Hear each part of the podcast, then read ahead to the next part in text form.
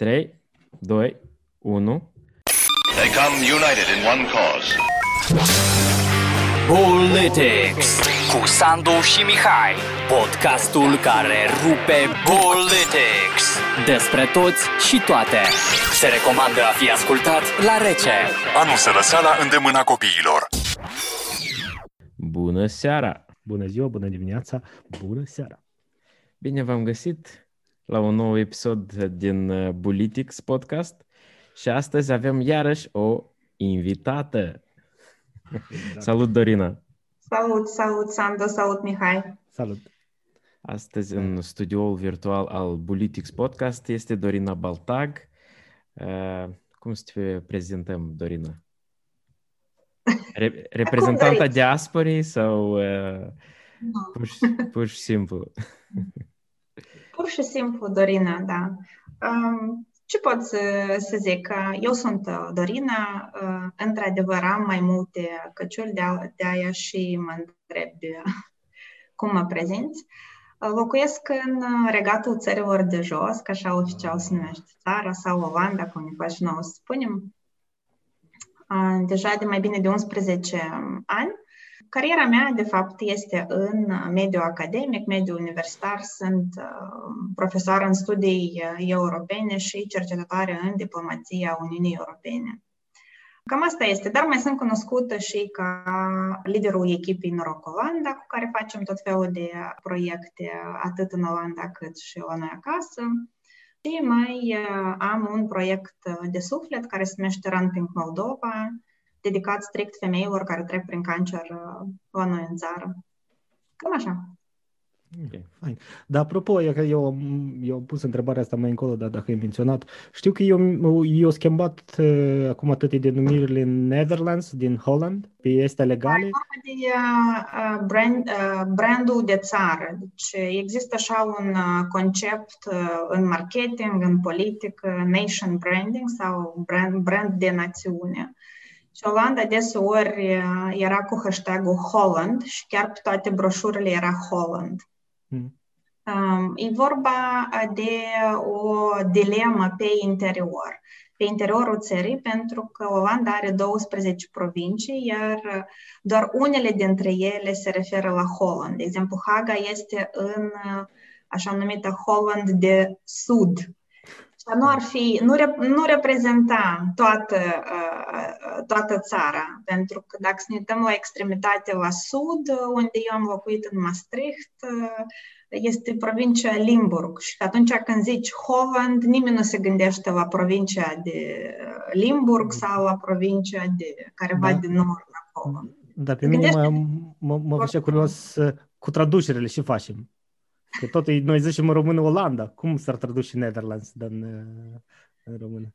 Cred că este țara care a fost întotdeauna cea mai greu de, de tradus, pentru că în franceză e Pays-Bas sau uh, țările de jos. Noi zicem regatul țărilor uh, de jos, dar uh, nu este o traducere motamo pentru The Netherlands, că în engleză corect este The, Ne- the Dar Netherlands. pe stai, alea, că dacă, dacă ei schimbă denumirea Netherlands, apoi de nu mai poți spui galanski și sâr. O să- Niderlandski sâr. Și așa de oamenii când se duc la magazin, deodată intră în colaps. Uite, eu cred că în, în engleză, The Netherlands, când vorbim despre țară, a fost uh, întotdeauna The Netherlands, doar că popular vorbind, uh, am auzit des uh, la americani, la britanici spuneau Holland.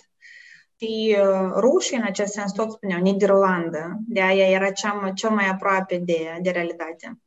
Nu, eu zic că în română îi zicem țările de jos, popular, Mm. noi oricum rămânem să, să ne referim între noi, noi spunem Olanda și cașcaval olandez și lalele olandeză și tot așa mai departe. Um, Știi ce e fain la, la olandezi? Că ei sunt uh, foarte toleranți și destul de liberali. Deci nu o să fie o supărare uh, la nivel de, de națiune, dacă o să-i zici uh, Holland. Nu Și să n-ai fii să ca un zici. jurător, da? Da, nu, nu o să fie luat așa. E, ei însă și-au recunoscut că au nevoie de ani buni de investiții în marketing de țară pentru a ajunge ca toată, Mhm. Toată lumea să-i numească The Netherlands. Da, dacă totuși la unul din zonele, de exemplu, cum ai zis Haga, îi zici că e, băi, olandezule, a să-ți zică că nu e olandez. Adică aici în, în Anglia, dacă îi spui la un scoțian, băi, englezule, sigur primești una după cap. Da. nu, nu, este, nu este chiar așa. Deși există concurență între cele 12 uh, provincii, tu nu poți să-i spui asta olandezului din uh, sud, mai limburghezule, da? de la provincia Limburg. Dar curios este că în clipa în care îi ajung în ăștia din, să zicem, din uh, Randstad. Randstad e o regiune care se referă la orașele mari din centrul țării, Amsterdam, Rotterdam, Haga. Mm. Când ei călătoresc în, la sud, păi zic că ei se duc în altă țară. Și asta ține un pic de istoria acelei, acelei provincii care era 12 anexată și era considerată o enclavă. Ea nu are ieșire la mare, e între Germania și Belgia. Mm. Am asta, asta ca și în engleză când zic că se duc în Europa. E, da, da, da. Ei de regulă se gândesc la Franța sau Germania, așa e? Nu, dar adică ei, ei nu se consideră partea Europei niciodată. Adică ei, de când am venit aici, eu de 6 ani, 6, 6. Pe întotdeauna îi zic de... Ei și sunt The Great Britain. eu, da. Da, să vedem și mișcările aici politice să mai imbli. O vedea cât de great să rămână Da, Olanda este țară centralizată, adică sau provinciile au autonomie destul de mare a lor? Aceste Olanda 12... Este descent... Nu, e descentralizat, dar cred că descentralizată la nivel de proceduri și autonomie, dar este centralizată dacă ne gândim la buget.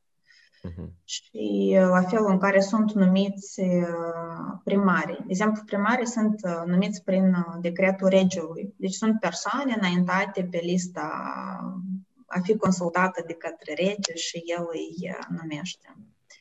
Așa că oricum este... asta e mai mult formal, presupun, decât uh, ceva regele mm. la urmă și spune cuvântul. Zici, da, nu, dar nu-mi, totuși... plac, nu-mi place lista asta de primari. Da, dar noi nu alegem. În Olanda nu poți alege primarul, ceea ce mi îmi pare un pic uh, o, o chestie învechită. Eu aș vrea să pot să aleg primarul, pentru că eu, dar ca cetățean... cum să aleg primarii? Nu tot din uh, cel mai mare partid care au câștigat Consiliul? A, nu. Random? Uh, nu, este... Uh, eu am tare multe detalii în sensul ăsta, n-am să pot să, uh, să vă spun, dar... Uh, ceva aristocratic sau ce? Uh-huh. Da, da. Ați, ați, auzit de, scuz, ai auzit de știrile din Anglia, că iară s-a început discuția de afacere publică. Acolo nu, în Olanda nu se deschide iar discuția de, de afacere publică. Nu, ce afacere publică? Din monarhie să facă republică. Ah! nu, de fapt, olandezii sunt nu știu, mi pare că sunt îndrăgostiți de monarhia constituțională și de felul în care lucrează lucrurile. Eu cred că monarh- monarhia olandeză e tare, tare pragmatică pentru că ei știu cum să aducă bani în țară. Deci ei nu bagă mânuța în bugetul de stat și nu cheltuie bani la dreapta și la stânga, un pic diferit de monarhia britanică. Și uh, ei se fac uh, foarte util, instrumental de util pentru, pentru țară. Uh, și sunt contabilizați de către cetățean atunci când uh, monarhul face ceva care nu-i bine. De exemplu, este un rating separat pentru monarh și în COVID, când uh, familia regală a plecat, îmi pare că în Grecia, în, în vacanță, ratingul lui a scăzut și asta a fost o știre mare în care ai, domnul rege, cum v-ați permis, noi suntem în COVID, deci doar ați spus că nu trebuie să călătorim. Prim-ministru a zis. noi tot a fost, nu? Da, da. Cum și nunț ați avut. A, da, regii voștri, da. Cu baronii locale. Aristocrația nu, aici, locală.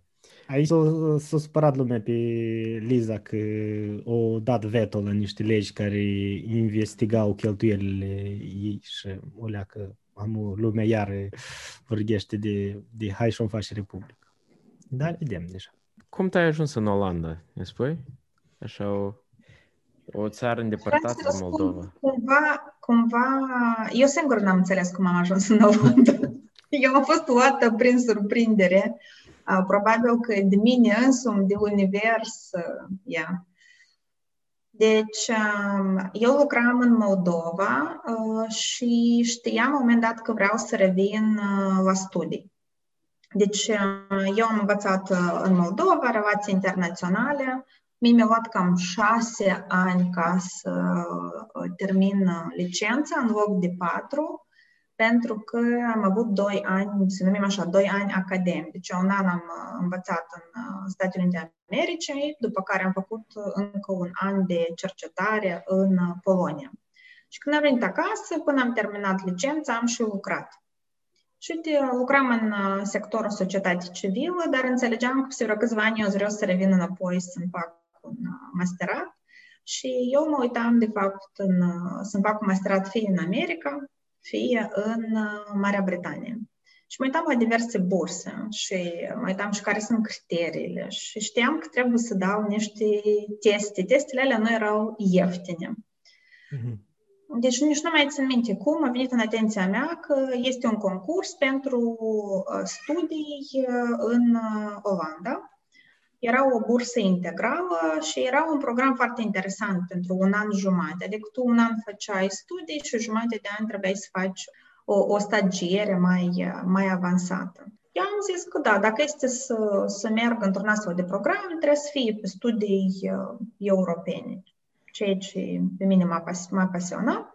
Și găsisem, în, erau trei programe la dispoziție, unul mie mi-a surâs și am zis ok, eu trebuie să recunosc că pe mine, de asemenea, mă, cumva m-a învăluit această idee că dacă eu îmi trec prima etapă în concurs, păi o să fie achitate costurile de tot felul de teste, inclusiv, inclusiv TOEFL.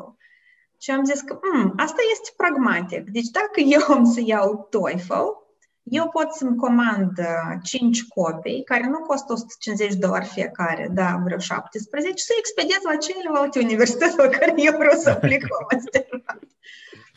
Um, și uh, nu când am luat programul în seriozitate, deci trebuia să pregătesc dosar, trebuia să fiu interesată, trebuia să-mi placă, deci nu am aplicat doar pentru acest scop, dar am zis că nu, doi iepuri deodată, de ce nu? Și uite așa, cumva eu am trecut uh, dosarul, a trecut, uh, am mers, am dat TOEFL, am luat un punctaj destul de mare, m-au invitat la interviu și încă mi-au dat bursă. Și eu când am primit răspuns, am zis că da, și chiar.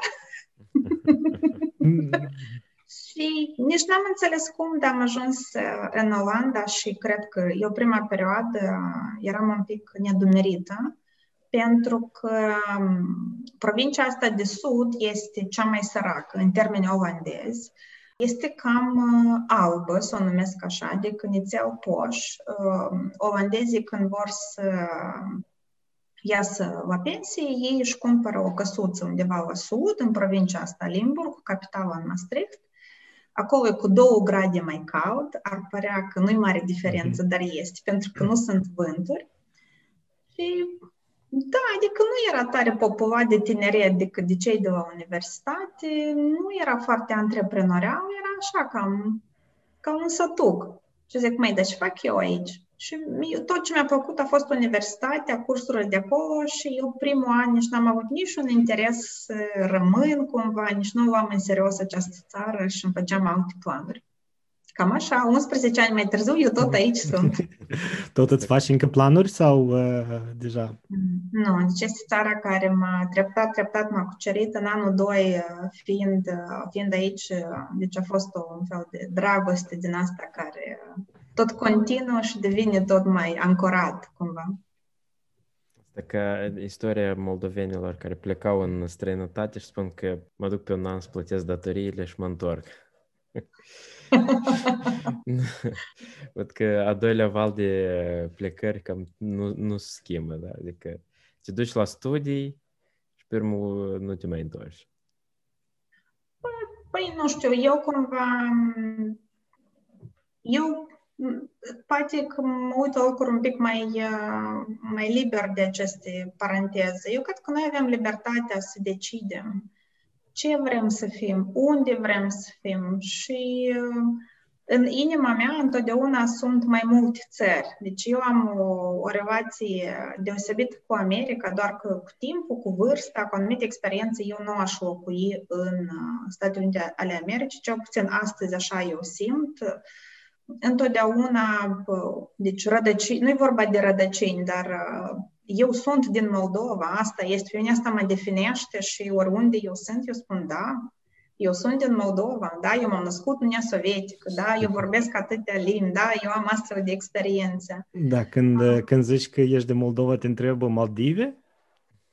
În America deseori am fost întrebată de Maldive, dar aici în, în Olanda nu am avut astfel de întrebări.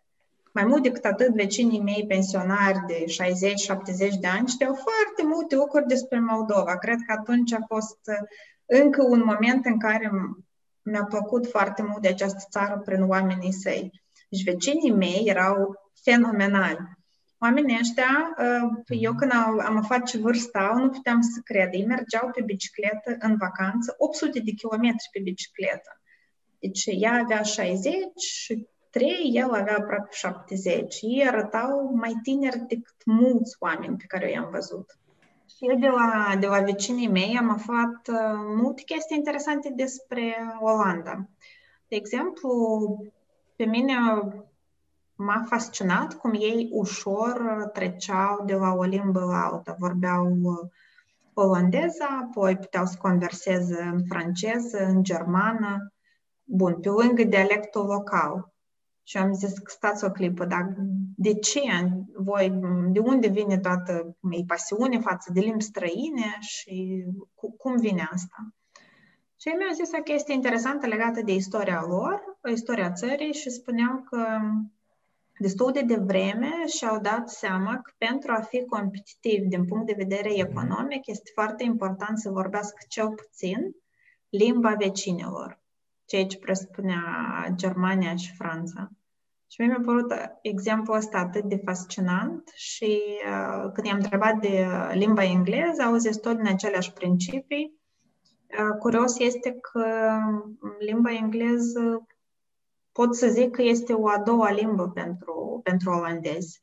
Eu credeam că ei încep să vorbească foarte devreme, dar la școală ei o predau ceva mai târziu, adică, nu știu, prin clasa poate a șasea, a șapte. Aici poate greșesc, dar uh, mi-au zis că nu încep cel puțin la șase ani, cum am început eu uh, limba engleză. Și asta vine să zic că, că uh-huh. de fapt, în esență, foarte important pentru Olanda este, era trăsătura asta de a fi negociator și prin uh, conexiunile astea comerciale, de fapt, uh, asta țara flori. Asta am vrut să zic și eu. Ei uh, au acces la mare și ei au fost cam călători în istorie, așa că ei au, cred că și tradiția asta de a... Nu, au fost și călători și cotropitori, dacă să ne gândim la The Golden Age, da? E Dar cine nu a fost, e ca așa? De aur. Cine nu a fost? Moldovenii ăsta Niște țărișoare care nu au fost cotropitori, dar au fost cotropite. Asta e. Dacă căutăm la fiecare scheleți în dulap, eu cred că și sunt destui la fiecare. La moldoveni de atâta nu-i place nici din satul vecin, știi? Pe timpul burebista îmi pare că noi am fost o lecuțică mai mărcei. O lecuțică. Atunci erau alții deja. nu, nu putem, cred că, să nu vorbim, să vorbim despre Olanda și să nu vorbim despre marihuana, cred că, nu? da, normal. Nu? Nu? Cum fără asta? Da, am, acum am o veste tristă foarte. Am citit că vor să interzică fumatul pentru turiști în Amsterdam. Nu s-a luat o decizie, dar discuțiile astea apar și dispar. Știi cum este? Eu când am venit în Olanda, orice turist putea să cumpere în oricare provincie. Pe urmă, în provinciile de extreme, adică limitrofe, au fost interzis pentru turiști și doar pentru cei care au reședință în Olanda, bine, pe mhm. lângă cetățeni. Trăind în, în Limburg, în această provincie de sud, pot să spun că se, se făceau tot felul de nebunii și de regulă erau făcute nu doar de turiști, dar de, cred că putem să numim uh, turiști, de cei care veneau în, uh, în Maastricht, din, uh, din Belgia, din Franța, așa, veneau pe un weekend, tot felul de băiețași, cumpărau și apoi făceau trafic de frontieră. Asta era era problema numărul. Am râs un pic când uh, mă sunați ai mei și îmi spuneau că a fost la știri că uh, Maastricht este cea, cea mai criminal oraș printre care erau doi factori. Se fură tare multe biciclete și doi, acest trafic a micului, a, a, a drogului a, marihuana. Da, da, e, cred că nu e de, de mărim foarte mari, de atât că totuși e scump. În Olanda să te duci să cumperi din un magazin sau chiar din la angro, cred că totuși nu e, nu e chiar așa de ieftin cum se poate de crescut pe lanuri. Băi, eu nu știu. E că dacă, dacă să ajung și vă scriesc, știu să vorbim, dar eu a, chiar nu știu și a, nu... Cred că prietenii din Moldova m-au întrebat prim, primii doi ani, asta era prima întrebare. Tu fumat? Tu fumat? Tu fumat? Și tu ai fumat, dar? Nu. Adică eu n-am avut... Am zis că, păi da, sunt, nu știu. Știi cum e? Când eu este accesibil și la fiecare pas, păi care Iam nu e așa okay. de interesant. A, deci părerea ai despre? Ce părere am despre cannabis? Eu de regulă mă uit pe studii în domeniu, adică cercetez și de asemenea sunt și rapoarte. Și atât ultimele rapoarte din Olanda, am uitat cum se numește exact institutul, avea lista drogurilor care sunt cele mai dăunătoare. Uh-huh. Și heroina și uh, alcoolul și fumatul erau în top 4, pe când cannabisul era al, al 10-lea pe listă. Cannabisul este considerat un uh, drog, uh, deci este toată chestia asta este reglementată și sunt uh, divizat, drogurile sunt divizate în două categorii. A doua categorie sunt uh, soft drugs sau droguri da. ușoare Clasa E, clasa B. Da. da. Alcoolul, fuma, ă, ă, tutunul și cannabisul fac parte din da. categoria a doua. Dar știți care e mhm. Momentul în care lumea crede că, deci aici în Olanda drogurile sunt, sau marihuana este legalizată, asta nu este adevărat. Deci nu este corect din punct de vedere juridic, pentru că nu este legalizată nici prostituția, nici cannabisul nu sunt legalizate din stilul în care zicem noi. Aceste două entități sunt tolerate. În Olanda există o politică de toleranță. Ceea adică nu, nu fac... se, este legea, dar nu nimeni nu o aplică. Asta e ideea. Adică nu enforce. Uh, legea este aplicată, doar că cei ce nu dăunează nu este considerat ca... Deci cei ce nu dăunează se, uh, se tolerează. Adică nu, eu am fost în coffee shop-uri și am cumpărat da. uh, cu bon de, de astea, am cumpărat un, o țigară. Nu poți să zici că nu-i, nu-i legal. Cât mi-o dat da, și bon. Am, coffee shop-urile sunt, sunt legale. Am fost și eu în, în coffee shop și ele au voie să vândă doar, doar marihuana pentru da. uz personal, dar nu au voie să vândă, de exemplu, alcool și, și da. tutun în, în același timp. Da, cafea, acolo cafea, cafea și da. marihuana destul nu, de Da. Mie, mie nu-mi place ideea, adică cum și eu aveam preconceptul ăsta despre marihuana că e un um, drog de, cum îi zice, de, primă, de primă etapă sau cum un drog de transfer, adică te amăjești cu ista și după asta treci la heroină. Mi pare asta cea mai mare mit. Cum, spălare de creier, da, știi, cea mai mare frică a multor și din Moldova că drogul ăsta e primul, primul pas înspre Adică mi pare el în primul rând, din toate studiile care sunt, dependență foarte mică, adică nu e, nu e ceva care dacă fumezi o dată, două, trei, patru ori pe săptămână, deja nu mai poți și nu poți să te leși. Nicotina, comparativ cu marihuana, e mult mai, ești mult mai dependent de nicotină decât de, adică dacă s-ar compara este două. După asta, numai și am citit și am văzut, bine, studiile astea încă nu sunt de foarte lungă durată, dar să zice că sunt efecte asupra creierului dacă se fumează în proces de dezvoltare a organismului, adică până la 18 ani, până la 21 de ani să uh-huh. spun, dar deoarece trebuie de lungă durată, că ei fac niște analize locale pe nu, pot, nu, nu zic că este mai prost decât aista, uh-huh. dar ei fac niște analize locale a creierului care zice creierul tău se vede că a fost afectat, dar și efectare de lungă durată încă nu poți să faci un studiu foarte bun că trebuie să faci pe perioada de viață întreagă, să vezi care sunt efectele și până la urmă poate efectele uh, asupra omului sunt mai bune, o leacă spălat la creier, omul e mai vesel, știi, omul multe.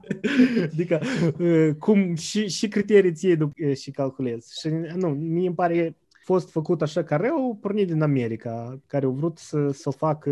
Americanii ăștia, doamne, da. doamne, tot rău da, de și vine. E, Știi cum, e ca o sabie cu două tăișuri. Noi întotdeauna avem persoane care simt uh, sau simt foarte puternic că acesta, că toate drog, orice este drog, că e categoria A sau B, 1 sau 2, este un drog și creează dependență. Și eu cred că noi putem să le dăm dreptate și, și lor și celor care zic, ok, depinde, hai să, să analizăm. Da, da, de un fapt, pahar de gin să arătăți, zic, lătăți invitații care au nu, avut da, un pahar de gin să arătăți. E tare sănătos. Uite, eu cred că pentru mine, eu cred că asta e o chestie foarte, foarte personală și privată, pentru că în cele din urmă tu ai responsabilitatea asupra vieții tale. Dacă vrei să experimentezi, cel puțin experimentează într-un mod care nu ucide, care nu este dăunător. Știi, când cumperi, da, dacă, ai, dacă tu ai fost în Olanda și, a, și ai cumpărat, când, când intri la un coffee shop și cumperi, tu primești și o instrucție cum să fumezi, ce să faci. Este un leaflet da. informativ, un flyer informativ care îți spune și ce să faci dacă ți se face rău. Pe timpuri tu puteai să cumperi și ciupercuță în, în coffee shop. Dar efectele lor au fost atât de adverse încă și după ce au fost câteva cazuri, anume printre studenți de Uh, suicid și uh, nu mai știu, deci cazuri grave, mortale, uh, nu foarte multe. Imediat s-a luat decizia că acestea nu vor mai fi vândute și vor fi scoase din uz. De-aia, cu cannabisul, hai să, să-ți spun și o altă chestie. Eu cred că că e cannabis, că e alcool, că e altceva, eu cred că noi nu avem deprinderea de a ne documenta. Eu un pic o leacă generalizez, poate că noi nu, docu- nu ne documentăm. Mm-hmm. Dar țin minte reacția unor cunoștință a părinților mei când au auzit că eu am acceptat această bursă și am mers în Olanda, s-au discutat două teme non-stop. Dar voi nu vă temeți că acolo este marihuana și prostituție și așa fată bună și asta se întâmplă cu dânsa. Ai, ai, ai. și părinții mei se uitau și spun că, ha, despre ce ce se întâmplă? De ce noi discutăm treburile astea? Iată, o simplu documentare o să ne spună nouă că, de fapt, cannabisul în din China antică, de 5.000 de ani de zile, se utilizează ca un, de fapt, ca un preparat medicamentos. Și eu știu că noi avem și așa o vorbă, medicina asta băbească la noi, da? Adică, dar eu am un reperul ăsta, ce mi-ar fi recomandat mie bunicele, da? Un ceai de plante, și asta este mai puțin toxic decât ceaiul negru, apropo, care tot este un drog și noi creăm dependență de, de ceai. A ceaiul da. ăsta negru. O amintire, bunic mi-a, mi zis, lapte de bou. Luau uh, semințele de câinepă într-un distat, cum îi zice, de făcut uh, usturoiul care îl uh, mașini piatră, bați, și mașinile astea proaspete, semințele de câinepă, și să faci un lapte, uh-huh. că ele salbe. Și, și îl bei așa, la și zic că ți ghine. Bunel meu zic că el o băut odată și a dormit 48 de ore în, în continuu și după asta a zis că nu mai... Asta prin, prin anii 50 în Moldova. Adică asta era distracția că aveau câinepă pentru a cre, a, țesături. Asta vreau să spun, că noi din câinipă, de fapt, făceam cămeși tradiționale, ei și ele până acum sunt foarte, foarte căutate.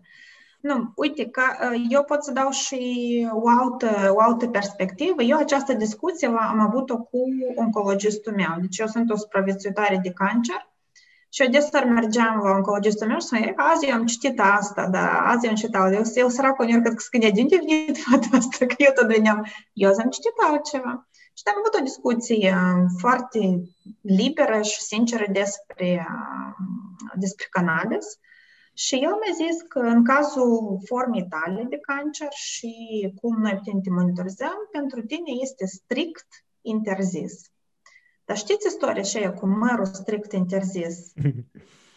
De ce? Uite, atâtea studii sunt, că, că ușurează durerea, că nu știu ce. Și erau niște prieteni în ospiție și au zis că hai numai, încearcă numai un fum, dar asta atât e de bine pentru persoanele care a, trec prin cancer și se recomandă. Deci am, eu am încercat și mi-a părut rău. Mi-a părut rău pentru că mi-a fost foarte rău după asta. Și uh, eu i-am spus medicului, uh, nu am mințit și el mi-a explicat încă o dată de ce, că eu prima dată tot am auzit, doar că eu nu am crezut, știi? Da, nu, dar faza că are două componente active. Este CBD-ul și THC-ul. Doar acum și îl separă, poate... Da, sunt și uleiuri CBD da. și păi, sunt pentru a, foarte multe boli eu. în care foarte ajută. CBD-ul, partea da. aceea care doar e partea de liniștire, care nu-ți dă halucinații, THC-ul, care îți dă partea de halucinații și de astea, este interzis, dar CBD-ul aici îl uh, poți cumpăra. Păi asta zic. Și alta e metoda de administrare, adică țigara nu e cea mai ușoară metodă de a administra, e mai mult un, știu eu, un, un leacă te, te năduși cu fum pe lângă și bagi în tine, adică că așa orice fumător poate să spună că e o mare plăcere, dar e nu Dar asta, adică ele sunt și alte metode de, eu când în Olanda am fost, am mâncat și de astea muffinuri cu... Uh-huh. sunt, da, sunt, da. sunt alte, alte metode, da. Uh, cred că e totuși ceva și apropo, când s-a început pandemia asta, un doctor originar din Moldova, în Canada, au făcut primul studiu care demonstra că CBD-ul parcă are efecte asupra recuperării de la coronavirus și efecte de protejare. Foarte interesant, să mă uit articolul. E un moldovan, un nume așa foarte, foarte specific. Da, la da, nivel de studii, nu știu, de, studii de observare în Olanda, care este, să spunem, rata de consum sau, nu știu, ce, olandezii în sine, care trăiesc acolo, născuți acolo cu chestia asta, care este rata de consum? Consumă genul ca așa un pahar de vin înainte de, de culcare, pisară, chestii sau deja s-a trecut gen, nu e chestia cu mărul interzis? E atât de... E curioasă întrebarea asta. Eu, um, eu câțiva ani în urmă am citit și se numește paradoxul, uh, nu știu cum acolo, hai să zicem paradoxul olandez. La câți colegi olandezi am avut, marea majoritate nu fumau marihuana, adică da, ocazional, la o petrecere, ei erau mari, erau și rămân a fi mari consumatori de bere. De bere și de gin Jenever uh, olandez, dar să zic că aveau la ei întotdeauna cannabis sau marihuana sau hash, nu, nu, pot să, nu pot să zic. Și asta este un, un paradox, de regulă, că dacă este o sărbătoare, o petrecere sau fetele sau băieții se duc undeva și vor să facă asta, ok. E, parte, e o parte a normalității, da, dar cumva eu pot să zic, iată nume, când merg în Amsterdam, este contrastul ăsta foarte mare. Eu în Amsterdam cel mai mult simt mirosul de, de marihuana pe străzi, de exemplu. Um, eu sunt și aici. da? În, da, de fapt, da, în Marea Britanie tot am, am simțit de vreo câteva ori. Dar cred că Amsterdam este centru pentru că este, bine, este capitala, nu administrativă, dar cred că este inima turismului internațional. Și în primul rând, oricare om care vine în Olanda, în primul rând duce în Amsterdam și unde se duce? La Bulldog, primul coffee shop olandez și zona roșie din Amsterdam, adică zona prostituției legale. Se duce să vadă stereotipurile, într-un fel. Da, da. Da, și cred că o plimbare pe canal. Și după aia, pe urmă, da, a, stai, eu, sunt eu, valele, eu este cașcaval, și după asta se încep să conectează becul, stai, mai este și ceva. Eu le-am bifat pe toate când am fost, că care le-ai zis pe toate. E că vezi. mie, mie mi se pare, eu am auzit odată de la un coleg o teorie despre cannabis, că nu este destul de logică ilegal, faptul că este ilegal să consumi cannabis și frica asta că majoritatea s-a pus și să fumeze și chestii, el spune că teoretic, ce la nivel teoretic, că majoritatea, uh-huh. adică chiar dacă o să legalizeze, în prima etapă o să fie un pic mare de fumat și de consum, ca ulterior acest, uh, curba asta să meargă deja spre scădere și după când oamenii deja văd că, într-un fel, ok, cannabis. Mie personal mi se pare straniu faptul că nu, nu este legal din un simplu motiv că când uh, pui, când conectezi, uh, nu știu dacă vă știți de știrile de la ora 5 de la ProTV România, n-ați auzit niciodată, acolo erau istorii despre cum oamenii staie, cum babele sunt violate în satele din România, deci acolo 15 minute de știri oh hardcore. Da, asta era. Și chiar și când în Moldova auzi știri de genul din sat, că e că doi s-au ucis la obeție, știi? Că uh-huh. acela l-a tăiat și de faptul că la noi este legal alcoolul și alcoolul, eu am impresia, nu știu, observații fără studii empirice, eu am impresia că el provoacă cu mult mai mare agresivitate în oameni, trezește mult mai multă agresivitate decât marihuana. Marihuana, pe de altă parte, am auzit că tupește oamenii ca atare. Iarăși, studiile, o, da. cum a spus Mihai, plus eu am, asta e studiile la Joe Rogan, în unul din episoade el a avut un invitat cu un specialist în somn, da? Uh-huh. Și domnul Cutare, deci nu era specialist în ghișit în stele, adică e cu studii, chestii, bla, bla, bla. Și el spune că, de fapt, marihuana, chiar dacă tu, într-un fel, dormi sau te relaxează, dar, de fapt, marihuana duce la faptul că tu treci peste faza REM sleep. Deci tu treci peste faza asta și tu, într-un fel, ca tare, tu nu te odihnești. Marihuana are mai mult efect de sedativ decât de somn.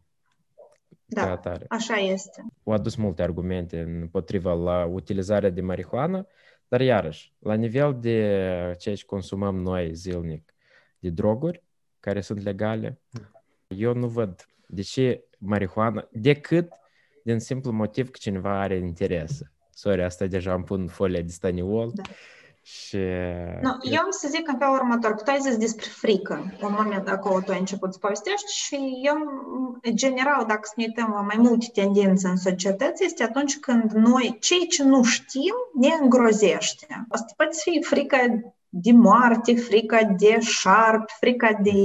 Deci pot fi fobii, dar pot fi și niște frici sociale la nivel de colectiv și să, să zic povești, da? O persoană în stare de uh, ebrietate lovește pe cineva, deducție. Toți oamenii care consumă vin sunt uh, barbari. Sau așa. Și citești și spui, stați o clipă, un om undeva, dar care sunt alți factori care au influențat chestia asta? Da. Sau e adevărat că atunci când consumăm droguri, și asta poate să fie alcool, nu numai decât, pot să iasă la iveală anumite chestii care, de regulă, noi le ținem așa numit sub control. Și asta este o chestie psihologică. Și atunci, da, noi putem să devenim o formă a noastră pe care noi nu o cunoaștem. Și asta, din nou, ține și de inteligența noastră emoțională, în care în multe societăți nu se investește și atunci tu ai tot felul de frici, insecurități sau tu nu ți-ai dat voie ceva să experimentezi toată viața, să te duci să urli la în pădure și ea că atunci când tu bei sau fumezi, te apucă urlatul, da? Asta nu te face numai decât nenormal, abnormal. Cumva ar fi fain toate când lumea să citești și să vezi și o să nu vadă unilateral, dar să zic, stați o clipă ia dați moment ce zice studiul cela, altul. Cât tu vorbeai, eu am zis, ia dați moment statistica care este pentru uh, Olanda și am găsit aici o statistică interesantă pentru 2019 despre uh, utilizarea cannabisului în Olanda în 2018. Deci asta așa la repezeală ce am găsit. Și se zice că toți care au răspuns la acest sondaj, olandezi, au zis că ei au utilizat cel puțin o dată în viață, dintre care, din respondenți, mai puțin de 5% au indicat că ei au, fie au fumat, fie au mâncat acel brownie despre care zicea Mihai mai, mai devreme în ultima lună. Și când verific toate cifrele, că este după aia cifrele sunt comparate cu un studiu pe Europa, păi Spania, Franța și Italia, cifrele sunt mult mai mari. Deci în Spania, Franța și Italia, peste 10% din adulți au utilizat produse cannabis 2019, iar uh, în 2019, iar Olanda e la 5%. Deci e contrarul la tipa, stereotipul ăsta că, uite, în Olanda toți sunt în starea asta de ebrietate post Terasa universității unde am studiat eu în Portugalia, cum se începe primăvara? Până în toamnă, cred că mirosul de cannabis era cel mai eh, evident pe tot cel mai pronunțat? Cel mai pronunțat, da, pe terasa, pe teritoriul de... universității, așa că... Mie ne-a plăcut uh, faza asta, Olea, că eu o să deschid o paranteză despre asta, corelație și cauzalitate. Deși am și vorbit Olea acum înainte, nu știu dacă ați văzut, este un grafic pe internet despre rata divorților din Maine, uh, statul Maine din USA și consumul de margarină din acel stat. Pe bune! Graficul e exact la fel, știi? El se duce exact în același timp și asta se e ca un exemplu, știu, în statistică care zice că, băi, când vezi niște date care sunt comune, întotdeauna ele sunt legate, știi? Adică Correlation is not causation. Da. Yeah, yeah, yeah, yeah, asta vreau să zic despre băut și despre... Deși, deși eu așa personal, dacă eu când beau, da, cred că agresivul chestia... că mă fac, mai, mă fac mai, mai, mai curajos, dar când fumez, când fumez eu cel mai mare tanțor disco, cred că încerc să cânt și șutnic, tare mă cred că Uite, vă povestesc istoria a două colegi, una s-a mutat în Franța și alta s-a mutat în America. Uh, și știi cum în familie tu la cină beai un pahar cu vin. Deci cazul la, amb- la ambele uh-huh. persoane și noi aveam un, un, un ceai, discutam și istoriile erau diametral opuse. Deci, el a mers la medic, deci tu te registrezi la medic și a fost un control de rutină, dintre care medicul din America întreabă consumați, nu știu acolo, consumați una, a doua treabă, consumați alcool. Deci, dar parcă nu. Și el începe, asta, asta, și ajunge vin. Deci, a, da, da, noi bem vin. Și odată cât beți? Un pahar. Și el întreabă, pe lună? și persoana se gândește, nu, ce o săptămână. Spune nu, un pahar de vin o cină. Iar pentru indicatorii acestui medic american, asta era alcoolism. Acel din Franța a fost, a, trebuie să consumați câte un pahareu de vin roșu. Deci era ca o recomandare. Iată aici nu ne spune despre culturi diferite și uh, cum se gestionează datele din, din diferite cercetări pe care noi le avem, în favoarea sau în defavoarea, noi nu știu cum să zic, a cetățeanului. Principiul cu 5.000 de ani chinești, Mihai de obicei asta nu, nu aprobă, dar uh, asta e destul de bun indicator uh. pentru a în favoarea la ceva. Așa că... Am uș, am să mă duc să ușin niște rinoceri să crească ceva, da? Tu despre asta zici? Nu, nu, nu despre asta. Ладно. Da, eu aici, eu mă gândeam să vă întreb pe voi, de fapt, ce știți voi despre, despre Olanda? Așa, despre marihuana am înțeles că știți și încă mai știți. Despre cașcaval, că am menționat. Mm, eu nu știam despre cașcaval. Ah, nu, cașcaval, da, ba da, ba da. Come on, Olanda, ba, da. Nu, acum mă uitam că cașcaval, două cașcavaluri care le-am luat erau cu Olanda, cu drapel și așa mă leacă, mă, o leacă sentimental am fost de, de, de, timpurile când eram și noi în Europa. Cu ce se mai asociază țara asta pentru voi? Bărși, pentru mine, adică din istorie, eu când, uh-huh. până, până să aflu de...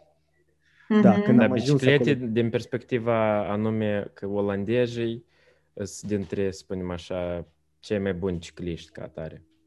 Da, bine, și Interesant. Dar știți răspunsul olandezilor, olandezului când este întrebat, ești, ești un ciclist bun? El se uită spune, nu, eu pur și simplu sunt olandez. no, I'm just Dutch. De fapt, um, oameni mari, asta, tot asta, oameni, oameni mari. înalți? Da, înalți și zdravi. Adică puteți care știu eu aici, în, sunt destul de, de zdravi toți olandezi da. care știu. Cred că sunt blonzi. Mm, și da și nu. Da, deci nu sunt atât de... Ok, asta, asta nu a fost stereotipic când eu nu mă gândesc, când mă gândesc no, la no, olandez, nu, nu, nu mă gândesc stereotip, da. la, la, la blond. Nu se asociază cu un, un blond precum, de exemplu, în Suedia sau... Da. Da, despre biciclete era un... Eu pot da, cred că de la Biroul Național de Statistică olandez era o chestie curioasă că olandezii au mai multe biciclete pe cap de locuitor decât mașini. Deci dacă iei o familie, să zicem, de nu știu, patru persoane, da, tata, mama și doi copii, fiecare trebuie să aibă câte o bicicletă, după care sunt biciclete cu care tu te duci în ospiție și la evenimente, așa, mai, mai super tu ai bicicleta cu care mergi la lucru, aia trebuie să fie eficientă sau poate să fie electrică. Depinde de vârsta copiilor, tu poți să ai back fits, adică bicicleta cu dar eu nu știu cum se numește. Bagajnic. Cu ataș, o ataș, nu e ataș. bagajnic. Că e, nu, nu e ataș, că e să prinde, e ca un Nu, se, cărucior. nu, nu se prinde așa. e- Back fits presupune că bicicleta deja încorporează Ah, Bagajnic. acel spațiu unde tu poți pui 2-3 copii, tu poți să-i închizi uh, ca să deploaie de vânt să-i... uh, a, nu e prote- separat pe roți, că eu am văzut aici. au, Nu, uh, nu, nu, nu, nu, nu. O să vă trimit o poză să vedeți cum Mhm. este. Eu, eu am văzut niște chestii pe bicicletă, inclusiv și eu, transportarea matrasului pe două biciclete, a lămpilor. uh, o, bună, o bună parte din uh, ceea ce aveam eu, fiind studentă, din punctul A în punctul B, am transportat pe bicicletă. Eu singur nu aveam capacitatea să înțeleg cum asta e posibil.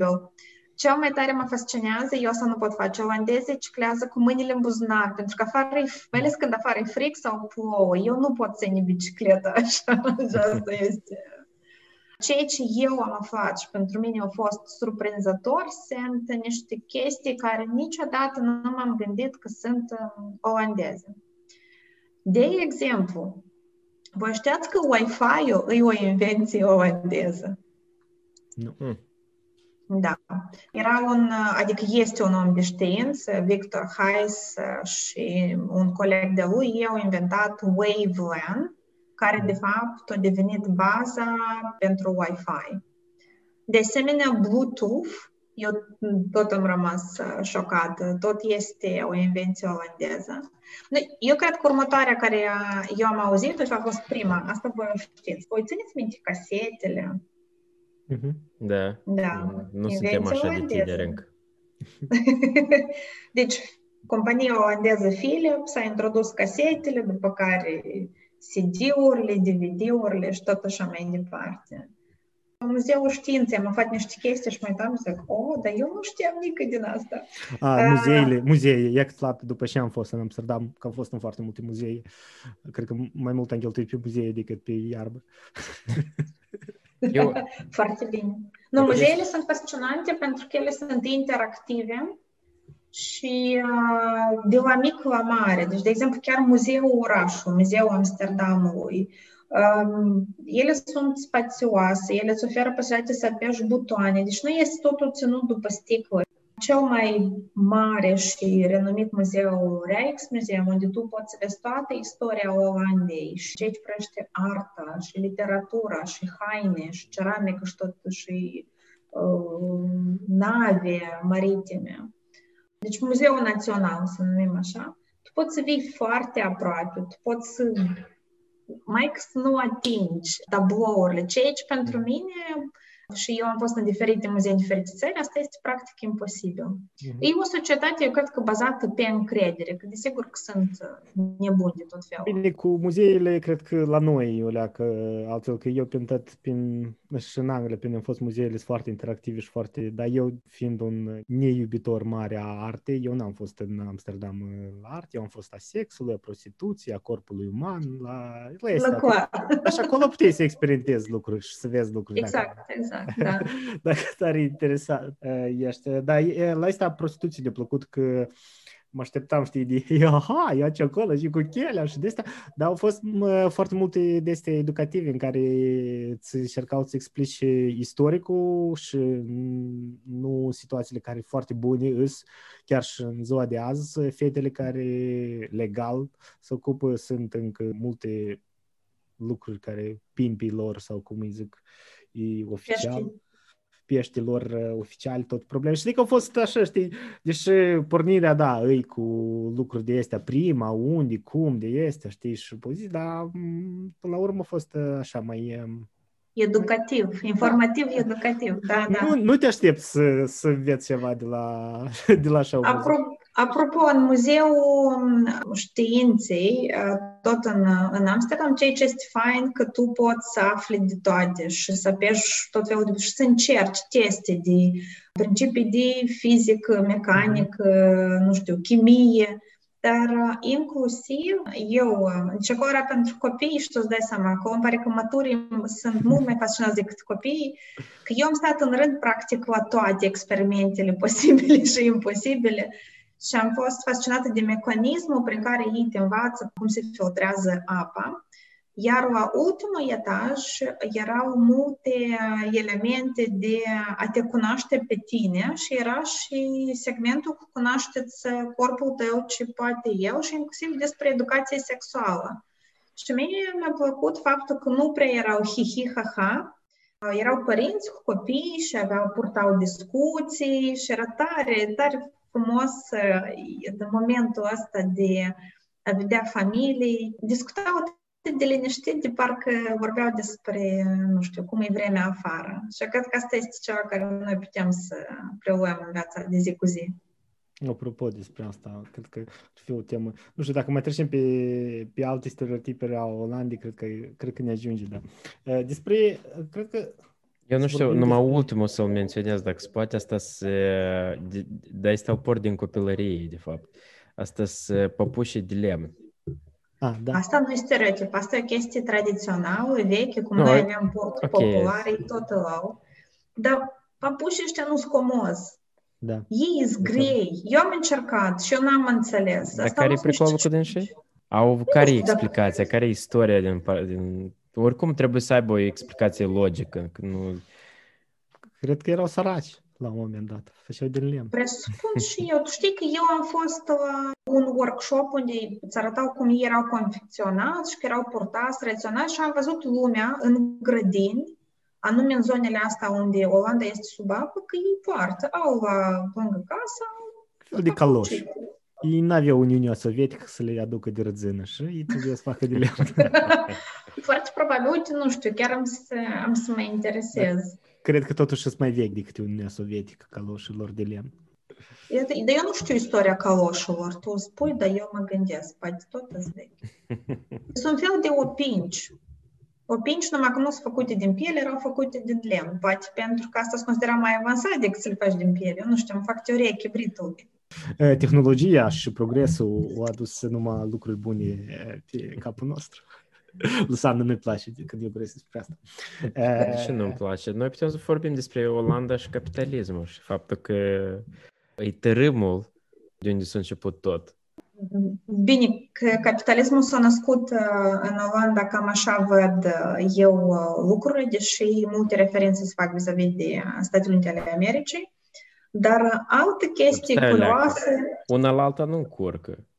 Tot nu. olandezii au, au descoperit America și le, au, au creat sistemul economic de acolo, așa că știi cum. Stați, că eu altceva am descoperit și eu am rămas așa un pic, băi, nu pot să cred că asta așa a fost uh, istoric. Deci primul stock market exchange, de fapt, a fost uh, olandez. Eu nu știu, poate voi asta știați și numai eu m-am trezit uh, acum. Deci, că nu m-ar luând în considerație Da, asta din filosofia cum compania olandeză VOC, cum a fost uh, fondată, că oricine putea să contribuie, cred, ca să cumpere. Uh, era o formă de a finanța compania East, uh, East India, Felul în care ei au reglementat asta a fost în 1602. Și, de fapt, de atunci ar trebui să zicem noi că a apărut prima da. piață de acțiuni. Curios era că erau deja atunci, putem să zicem cât de liberă era piața, pentru că ei nu au limitat-o doar la olandez, dar oricine, de exemplu, tu erai din, în, în Anglia sau în Spania, mm-hmm. tu tot puteai să contribui. Și, de fapt, asta era o formă care a ridicat mult economia olandeză. Șmecher, șmecher. Da, dar oare erau și pe timpuri Reddit? Pe 1600? nu, era gură satului. să facă short sell-uri. Bine, de capitalism cred că e o discuție aparte și mie totuși îmi place lucrurile care se mișcă în Anglia după ce Hai, din... nu cheamă capitalismul, am înțeles, hai. A, nu, nu, da, fo- foarte tare, da. Adică... De atunci să-ți spun o altă chestie foarte curioasă despre dacă tu tot ai fost în, în Amsterdam, este biserica veche. Și Biserica Veche așa e foarte, e nu, nu e tare mare, dar tu o vezi în, în centrul orașului, pe um, strădela din spate, imediat este deja uh, ulița Crasных Fănărei. Yeah. Păi, uh, da, perdeluțele roșii. Și când mulți întrebau, dar cum vine asta? Asta e o chestie modernă, că acum, vis-a-vis de biserică, este așa poziționată. Nu, când am fost, uh, cred că la Muzeul Amsterdamului, a fost această întrebare de cum a fost construit orașul. Acolo era locul unde veneau vapoarele, dar ele erau plecate navele, de exemplu, trei luni au fost plecați, patru luni. Și ce făceau bărbații când reveneau? Și făceau prima necesitate, se duceau pe la femei, Mm-hmm. Pe urmă ieșeau de acolo și își dădeau seama că au păcătuit și ce făceau? Duceau la biserică și plăteau la biserică. Nu, nu știu, nu știu nici așa, așa îmi pare că și proxedeță fetelor erau tot în biserică. nu știu, nu știu, nu pot să, nu putem cobi la acest, la acest subiect. Dar mie mi-a părut foarte curios până și acolo olandezul eficientizat, știi, din ușă în ușă, ce probleme. Noi putem să vorbim despre că nu toată lumea este foarte bucuroasă de această idee, cum sunt utilizate aceste locașe sfinte. Știi, când noi râdem, râdem, dar lumea se împarte în diferite dorințe și feluri de a vedea lumea. Și în Olanda lumea vine, călătorește ca și turiști, se uită, merge pe la biserici. Este o biserică renumită, de exemplu, este în Maastricht, care este utilizată pe post de librărie și are un premiu arhitectural, deci este în top librăriile vizitate din Europa sau din lume și chiar este locul meu preferat în Olanda. Dar eu am întâlnit în oraș care nu au privit cu bunătate acest fapt nu este utilizat uh, cum trebuie acest lăcaș. Și eu n-am mai vrut să le spun, știți că sunt alte biserici utilizate pe post de discotecă. Ah. Nu, dar ne-a plăcut în da. Norvegia, am fost la un restaurant uh, în cadrul unii care au fost biserică, bancă, primărie, ele au fost uh, dar acum restaurant cu trei bucătării diferite așa pe colț, foarte fain, lăcaș. De fapt, este o idee foarte bună, pentru că în toate țările din Europa sunt foarte multe locașuri istorice și multe sunt uh, biserici, mănăstiri. Și atunci sunt uh, două deznodământe. Unul în care statul limitează și zice este utilizat strict pentru scopul cu care a fost construit sau îl, pune, îl face accesibil pentru piață.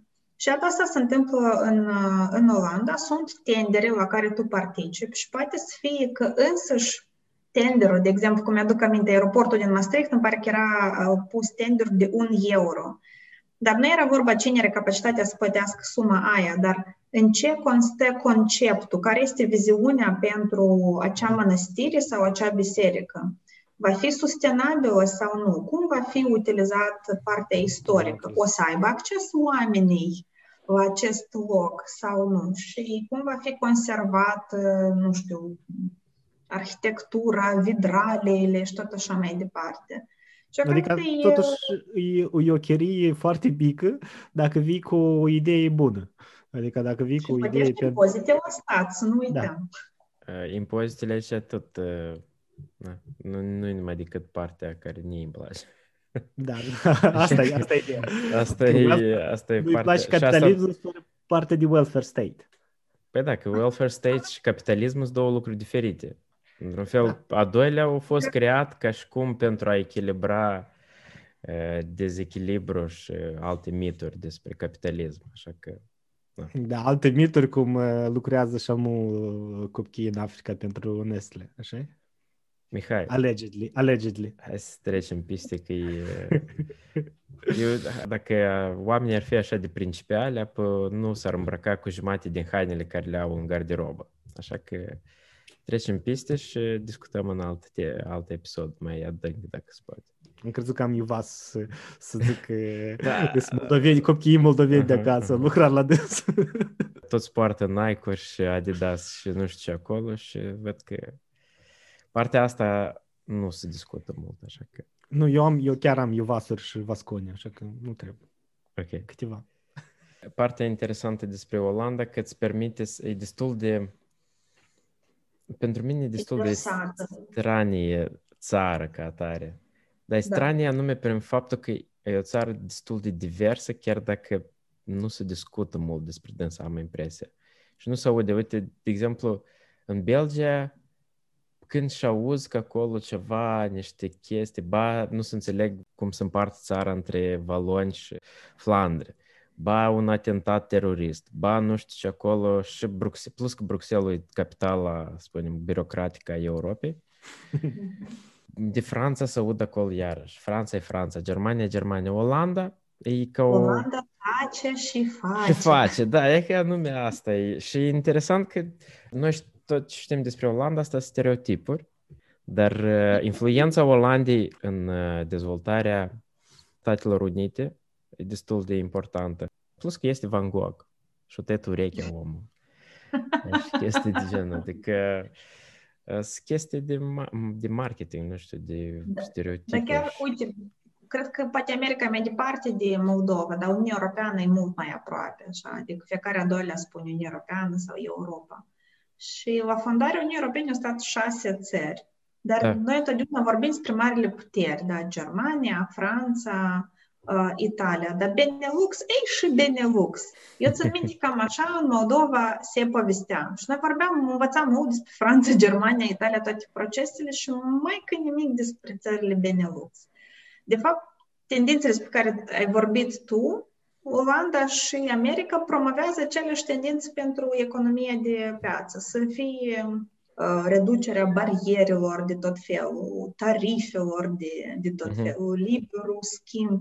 Deci, ei dacă în sânge sunt negociatori, păi ei sunt negociatori. De aia, bine, ei se implică mult și în politică, de asta contează. Vocea Olandei foarte mult contează în buricul european din Bruxelles. Eu mai, mai țin minte, a- a- ce sunt altă chestie care eu, ca fan a fotbalului, Olanda este destul de, m, spunem, importantă ca, na- ca națiune pentru fotbal, care atât la nivel de cluburi cât și la nivel de național uh, rezultate destul de bune. Și îmi amintesc de o carte care am uh, citit-o, se numea Soccernomics, deci era un fel de economie din spatele fotbalului, dar era așa un fel de și economie și statistică. Și autorul uh, cărții susținea că Olanda, de fapt, dacă să te uiți pur statistic, este un overachiever în fotbal, deoarece nu are sens rezultatele sale pozitive, luând în considerație numărul mic de- al populației. Și, de exemplu, în, uh, el compara asta cu Statele Unite sau cu Rusia, de exemplu, da? sau aceeași China sau India, care tu ai o țară, în cazul Chinei, cred că de 10 ori, de 20 de ori mai mare, și la nivel fotbalistic, statistic vorbind, tu ar trebui să găsești 11 oameni care să poată să bată o minge, da? Și... Eu trebuie să spun că e- asta a fost un șoc pentru mine, că într-o țară cu 17 milioane, în fiecare sat este un club de fotbal. Mhm. Nu în fiecare a doilea, dar practic în fiecare sat. De mici copiii merg la fotbal. Adică e sportul privit și iubit de Mhm. olandezi, dar ei nu au un singur sport. Ei au câteva uh, direcții în, în sport. Și hockey de iarbă, uh, și tot felul de sporturi legate de patinaj, deci eu nu, nu le știu exact denumirile, și astea de, de apă. E un popor foarte activ, foarte activ. Da. Am, nu știu, poate spre sfârșit să încheiem uh, totuși. Noi am vorbit de Olanda, Olanda, dar n-am vorbit de olandez. Ce reprezintă un olandez simplu, genul care se scoală la șapte și duce pe bicicletă la lucru? Cine e el? Who is he, she? Sau ea. Who is, she, da, who is he, she? Tare bună întrebare. Trebuie să fiu tare creativă acum. Un uh, olandez jet BJ este ăla care are o bicicletă. Uh, este ăla care la ora 5 într-o vinere să-l găsești la Fraimibo, adică Freitag Borrow sau uh, băuturica de la ora 5, vineri după amiază. ei termină mai devreme și cu colectivul merg să bea o bere, dar la orele 6, cel târziu, ei vor pleca. Este persoana care, pentru care familia contează foarte mult și este o ciolulă, pentru între orele 6-7 este cina și cina este sfântă în familie. Tu după aia poți să te duci la dansat, la băut, dar uh, cina este sfântă. Uh, este cel care preferă sandwich în loc de supă. Doamne, asta e țara sandvișurilor de, de tot felul. Iau niște chestii bizare în care vor le place să pună ceva dulce, un fel de zahăr colorat pe pâine ne aduce aminte de Uniunea Sovietică și pâine cu unt cu zahăr, că nu aveai altceva pentru desert. Unt. Unt asta era pentru aristocrați. Apă. Pâine, apă și zahăr. Eu, eu un pic aristocrată, da. um, Da, eu, îi... Să zic că eu eram cu, cu, cu cupturi întotdeauna. Eu niciodată nu am mâncat în și pâine cu zahăr. Pâine cu zahăr.